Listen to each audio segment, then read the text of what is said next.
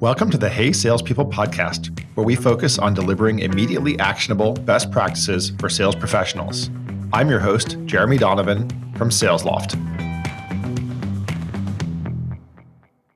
Hey, salespeople, it's my great pleasure to welcome Justin McDonald to the show. Welcome, Justin.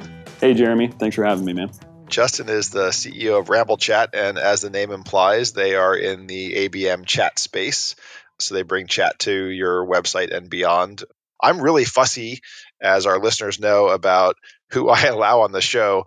In particular, like there are fewer CMOs and fewer CEOs, and the reason is is the I have a requirement that those people carried a bag. So for Justin, he did carry a bag for at least a decade, not only as a salesperson but also as a sales leader. So the topic for today is going to be all about risk mitigation in the sales process. As we get started, we'd love to learn things about our guests. Uh, Justin, what is your favorite sales book of all time, and what's one or two of the key takeaways from that? I would say Outlier, uh, two. So Outlier is more, in you know, Gladwell's book, more in a fascination with what creates successful people. I think he did such a brilliant job in doing the research and the factors that shape circumstances and results, and you know, just from a leadership perspective. But you know, how did the behemoths and the successful people in the industry get to where they're at?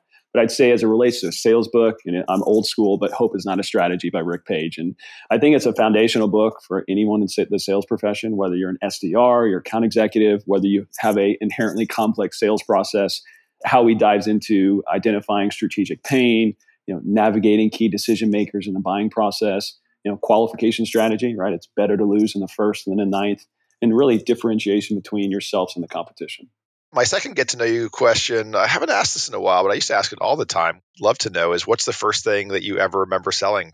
I hope it's not too cliche, but lemonade, but a little bit different twist to it. My cost of goods sold was quite different because my mother was actually an executive for a fruit brokerage firm for Country Time Lemonade. So I had unlimited supplies of lemonade, great lemonade, great quality in my pantry and set up shop, you know, having a successful lemonade stand so much that the local newspaper actually covered me. So it really stoked my entrepreneurial spirit as well as my sales DNA.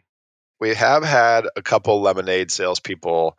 This is definitely the first where it was like inside supplier involved in that process. That's pretty killer. Let's get into the topic of the day, which again is risk mitigation in the sales process our guests choose the topic and i always ask them for a top of mind topic why for you is that important I think it's something that as I look back into my sales career and even how we manage our sales team today, there's, there's a couple factors that really come down to how do you grow the pipeline? How do you ensure success? How do you get deals closed? And I think risk mitigation has really encompassed all of those things, right? It's about information accuracy, relational risk, you know, timing of execution. It's something I'm passionate about just from a sales process. But I think also, you know, I spent 10 plus years, you know, selling SaaS uh, risk and compliance enterprise software. So I think the space itself being risk management and then also the element of getting deals done and managing a team just led me to be passionate about it. You just gave us a bit of a framework, I guess we can use to talk through this, which is there's risk in the early stage when you're generating pipeline. There's risk in the middle when you're managing ops and progressing them. And then there's risk in the end, right at the end, right when you're trying to close them.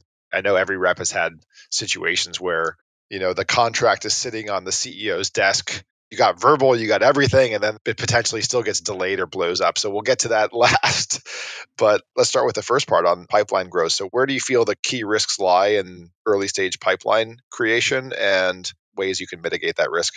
You know there's risk throughout the entire sales process right? I would probably bring it up into two different buckets of there's external customer facing risk right? Which early stage early top of the funnel pipeline risk is substantial. How you interpret data who you're targeting product fit qualification great discovery they all go into that. That encompasses external customer facing risk. And i think one of the things that's really undervalued and really mislooked is internal risk right? How are you managing the risk of your political capital of access to resources within your company to how you're respected to get the things that you need to overcome some of those challenges that no doubt pop up and you know again either transactional or complex you know enterprise deals. So i think those two buckets are a really good focus for each one of those. You started with political capital. You know what can aes do to kind of manage and leverage their political capital as you look at the potential risks that can happen that feed into, hey, what is my internal risk or my political capital, or how can I get things done and how I perceive internally? You know, requirements fit, right? Not having the right feature that you need that you may need to move the product roadmap and dev resources to accomplish based upon the overall return or size of deal. you know, lack of identified pain, perceived pain on the buyer side, you know, lack of resources and enablement. You know, some of these large enterprise deals require a village, right? Revenue is a team sport. So, know, being able to have the political capital to pull in services, to be able to legitimize requirements, business cases, being able to have the right sales resources for multiple product lines and orchestrate those and you know they're being pulled in multiple directions. So being able to have the respect and the political capital to move the chess pieces internally and then executive support. I can't tell you how many times on multi-million dollar deals. It was getting the coo getting the ceo involved based upon my track record or my team's track record to really bring them into the fold bring them into the process to move the deal over the line. If you think about your time at compliance 360 you spent almost seven years there from a you know very junior role to leading teams. In the early days right when you were i'm reading your linkedin profile so i got inside baseball on this the 14th employee i would assume you're able to influence product and product roadmap based on the needs of what the prospects are asking for. I would assume by year six and a half seven when your team comes to you and they say this client has this product need at that point you're much less able to adapt the product in order to win that business Talk to me a little bit of how your thinking evolves and how you would coach reps in different phases of the company lifecycle. Much of this goes back to company culture, resources. Do you have a sales driven culture, right? So I come from the background of, you know, Compliance 360 and then we sold it off to SAI Global in 2012 through acquisition. And to your point, the early days of getting influence and product roadmap and, and getting those key features that we need in trench warfare, you know, against the competition that we see all the time, it was much easier, right? And I do think that the ability to get resources and influence and adjustments is inversely related to how large we are, right? The larger you go, the commitments, the ability to move the ship is just a very different animal. It's much harder, but I think also you have a sales rep or someone that has a great track record that brings a massive piece of meat, right? Three, four, five million dollar deal, you know, ACV with three or five year commitment. You know, those types of deals will certainly move mountains internally as it relates to roadmap, as it relates to product development it's a good point that in some ways you always can have an impact on product. It's just that the threshold is really an economic one. How impactful, how meaningful is a given deal to the future of the business? I guess also weighing is this something you're building for just one customer or is this something that you know you've had a critical mass of interest in and is important to build for, for most customers? That certainly plays into the evaluation is just a capability that's been asked for you know multiple times a play into our you know greater strategy and roadmap of what we presented to the analysts but one thing i would say just to caution the folks listening and the reps this is not a standard practice right? This is an exception that you use in a rarity you know in extenuating circumstances that helps you get a deal over the line with you know high probability and confirmation from the prospect. You know i coach my reps sell what's on the bag and nothing more. That's one of the things that as it relates to risk mitigation it's I have seen greater risk mitigation from an SDR to an AE saying no early than wanting to be able to say yes all the time. That the credibility that you earn from being able to say no, hey, we can't do it. Here's why we're different. Complement the competition, right? Differentiate, put them in a box, and just be very respectful in how you position against key features that you may or may not have. And it's your job as a sales rep to re-engineer it, to move them over to what you do well, you know, to the point of selling what's in the bag, another thing that you mentioned is that executive alignment piece and truly, right, getting your, you know, CEO or COO or whomever the appropriate counterpart is in the bag. As you've gone through your career, how have you found are some of the best ways for reps to get that executive alignment? Much of it's culture and how the organization is used to selling, how often that, you know, people are able to leverage those executives up top. Like I'm actually thinking back to a deal that we did many years ago. I think it was in 2008 where it had been a long time since I really needed anything, right? So my political capital internally had been really built up. We had a prospect that was doing a proof of concept in the conference room at our offices, had a team of about six or seven people that flew up from Florida to meet with us. And they had this particular requirement that we'd heard a couple times. It was needed and it was an absolute no go. They were in there in person. So I walked out of the room as my product team and services team were having the discussion. When got the CEO, laid it out to him, and he is just a fantastic CEO, great operator, sales DNA. He said, Listen, let's do it. This is a huge chunk of meat. We've got some additional resources, some utilization. Let's make it happen. So he walked in that room, got in front of the, the entire team, the prospect, the deal that we were working was on the 95 yard line. And he says, I will commit to doing this. Let's get this deal done. You know, as you get pulled into deals at Ramble Chat, do you have any secret weapons your team likes to use you for? At times, they use me a little too much, just based upon my background, but uh, I don't mind doing it. It helps us get deals over the line.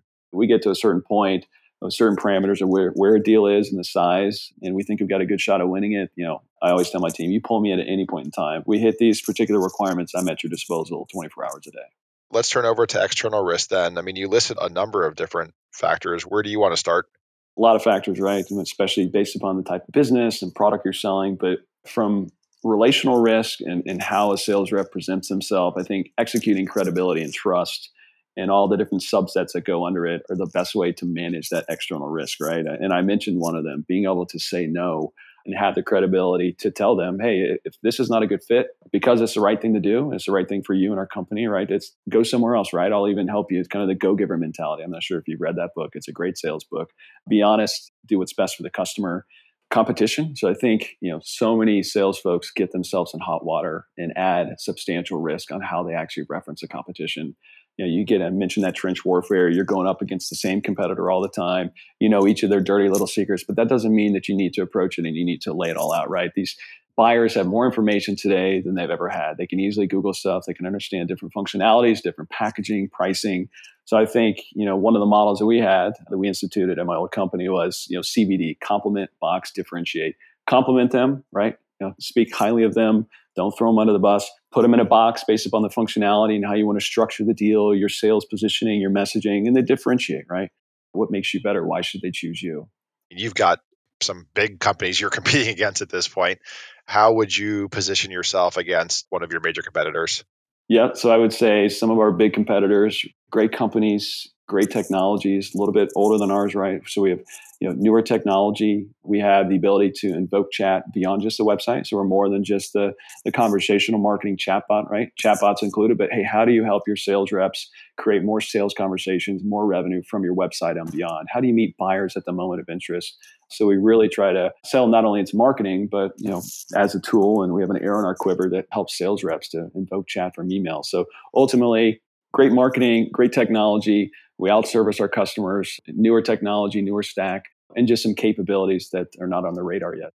There's a book I have referenced a few times. I think it's called Sales Differentiation, which is apt title, and it talks about four levels of differentiation to the D part of the CBD framework. You, know, you really want to build up to be a stage four differentiator, which is like take the first thing, which is product and features and functionality. That's like stage one. And the problem in not every market, but the problem in many markets is the features and functionality are more or less at parity. I mean, maybe one month you have a whiz bang feature that the other guy doesn't have, or vice versa the next month. But if you think about like the satisfying 99% of the needs of the customer, a lot of products these days are the same. And so buyers can't really differentiate there. Next level is service. So, hey, we, you know, outserve you, our customer success, whatever is better. But that's so experiential, and both companies say that. So it's hard to differentiate on. Level three is references, but like you'll give two references that are glowing. Your competitor will give two references that are glowing. Again, it becomes really hard. People become smarter, I think, about reference checking, which is, yeah, I don't even know if I want you to give me references. I'm going to go find people yeah, you got the G2 crowds of the world that really change the landscape for references this day and age. G2 for sure, I think, is outstanding. Although I, I do trust G2. There's a degree of pumping that goes on there, but if like everyone's pumping the same, then you know you're going to get the same result. But what I love to do, this is like one of my secret weapons, which is companies will often list who their customers are on their websites and then I go and reach out to those customers via LinkedIn. And invariably, at least half those customers have churned. And those are the ones I want to talk to. I want to know what the great experiences were, but I want to also know what the bad experiences are. Yeah, I've got a great strategy. I have one great point. That's I think references are a huge part of differentiation as you get further down the sales cycle. But one of the tactics I like to deploy with my reps, and this is really from a operational perspective to not only protect the amount of time invested in references, but also our customers' time, right? And one of the tactics we used to use and still use hey, listen, we don't have paid references, right? Our customers do it because they love the product. If you'd like to talk to a couple references, you know, we need to reach out to them in writing proactively to notify them. So I think kind of putting those parameters in place lets them know, hey, we respect the customers. These guys aren't paid. They're doing it because they like us. And you, you don't have a million customer requests coming for unqualified deals left and right the other external risk I'd love to get your perspective on in the time we have left is the intersection of sort of your two buckets and my three buckets, which is on closing risk.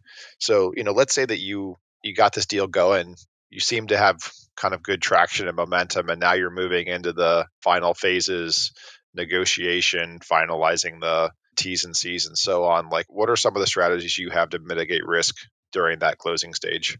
Yeah, that's a great question. I'm thinking back, and I'm not sure if it's a Crucible or if it's a bell Belgrapid. It's uh, early stage risk is more about functionality features, right? Brand reputational risk, and then you go further down the line. The buyers care about price, right? It's more about the budget and pricing more than anything. But I think gosh, there's so many different things you can do to mitigate that. And I think situational awareness and emotional intelligence is critical, right? Being able to, one, have a great relationship with the right champion, the right sponsor internally. Being able to, uh, you get stuck on terms, you get stuck on requirements, you have a particular stakeholder that you're not close with. Being able to masterfully orchestrate those particular challenges and rebuttals that come up late stage is critical. And that takes from forming the right relationships in the right connections, you know, early, making sure you're high enough, making sure that you're not pigeonholed to a particular buyer. Gosh, the things that can happen late stage, I've I've seen them all, good and bad. Yeah, one of our sales leaders has this concept of building a wall around an account, and it does hit at a lot of the things that you already spoke about, right? It's do you have that executive sponsorship alignment, right? Have you had significant FaceTime, right? Not just phone, email time, whatever. Like especially in larger enterprise deals, right? Or, or, have you gotten significant face time with them? And you know, on references we talked about, like all those things are inside of that. He's got about eight or ten factors that are inside that build a wall concept, and we actually that has proven to be so effective. We modified the deal review framework that we use to align to that building a wall concept. Another thing that I think comes into play throughout the entire sales cycle as it relates to risk mitigation and it's uncomfortable to talk about. You may have heard this old term that you know buyers can be liars, right? Buyers are liars, and they don't do it maliciously, right? But they don't want to disappoint. They built a relationship with you. Many of them, you know, feel like they have the power to get things done. So I think there's this aspect of affirming information, trust but verify. You know, making sure you have enough touch points in the account that you can verify information, that you're proceeding with confidence, and that you're again confirming what you're being told we talked earlier about cutting bait early in a sales cycle. Have you ever had an instance where you're in a deal and it's like you actually cut bait later in a sales cycle? We actually just did this a couple weeks ago. We had you know folks that came in, they were too small, they just wanted a chatbot, they didn't care about great routing, they didn't care about you know the human element of sales and chat and ABM. And so my advice to our sales rep: Hey, eh, cut bait, walk away. It's great, great people. They may come back to us, but this is not worth this process, right? For this size of meat. It's interesting that you did not mention contracting risk. Was that an error of omission or an error of commission? Did you mean to leave that out? No, I didn't. I think there's only been one deal in the history of time, and I, I, can't even tell you how many we've done and all the companies I've been with that I've ever lost a deal because of contracting issues. And it was with a quasi government organization that had to lean on their quasi government body to get something done. Everything else, and maybe it's just great attorneys. You know, I was mentored by a great COO who was the most brilliant contract negotiator I've ever worked with. And we always just got things done and we always protected the company in doing so people want to learn more about Ramble Chat or get in touch with you, Justin, how should they do that? I would say just go to ramblechat.com. Once again, I'm your host, Jeremy Donovan from SalesLoft. Laura Hall is our executive producer. Our artwork is by Greg Klingshern. This episode was edited by Peter Lopinto. Subscribe to us on your favorite app to learn more immediately actionable best practices from our awesome guests. Thanks for listening to the Hey Salespeople podcast.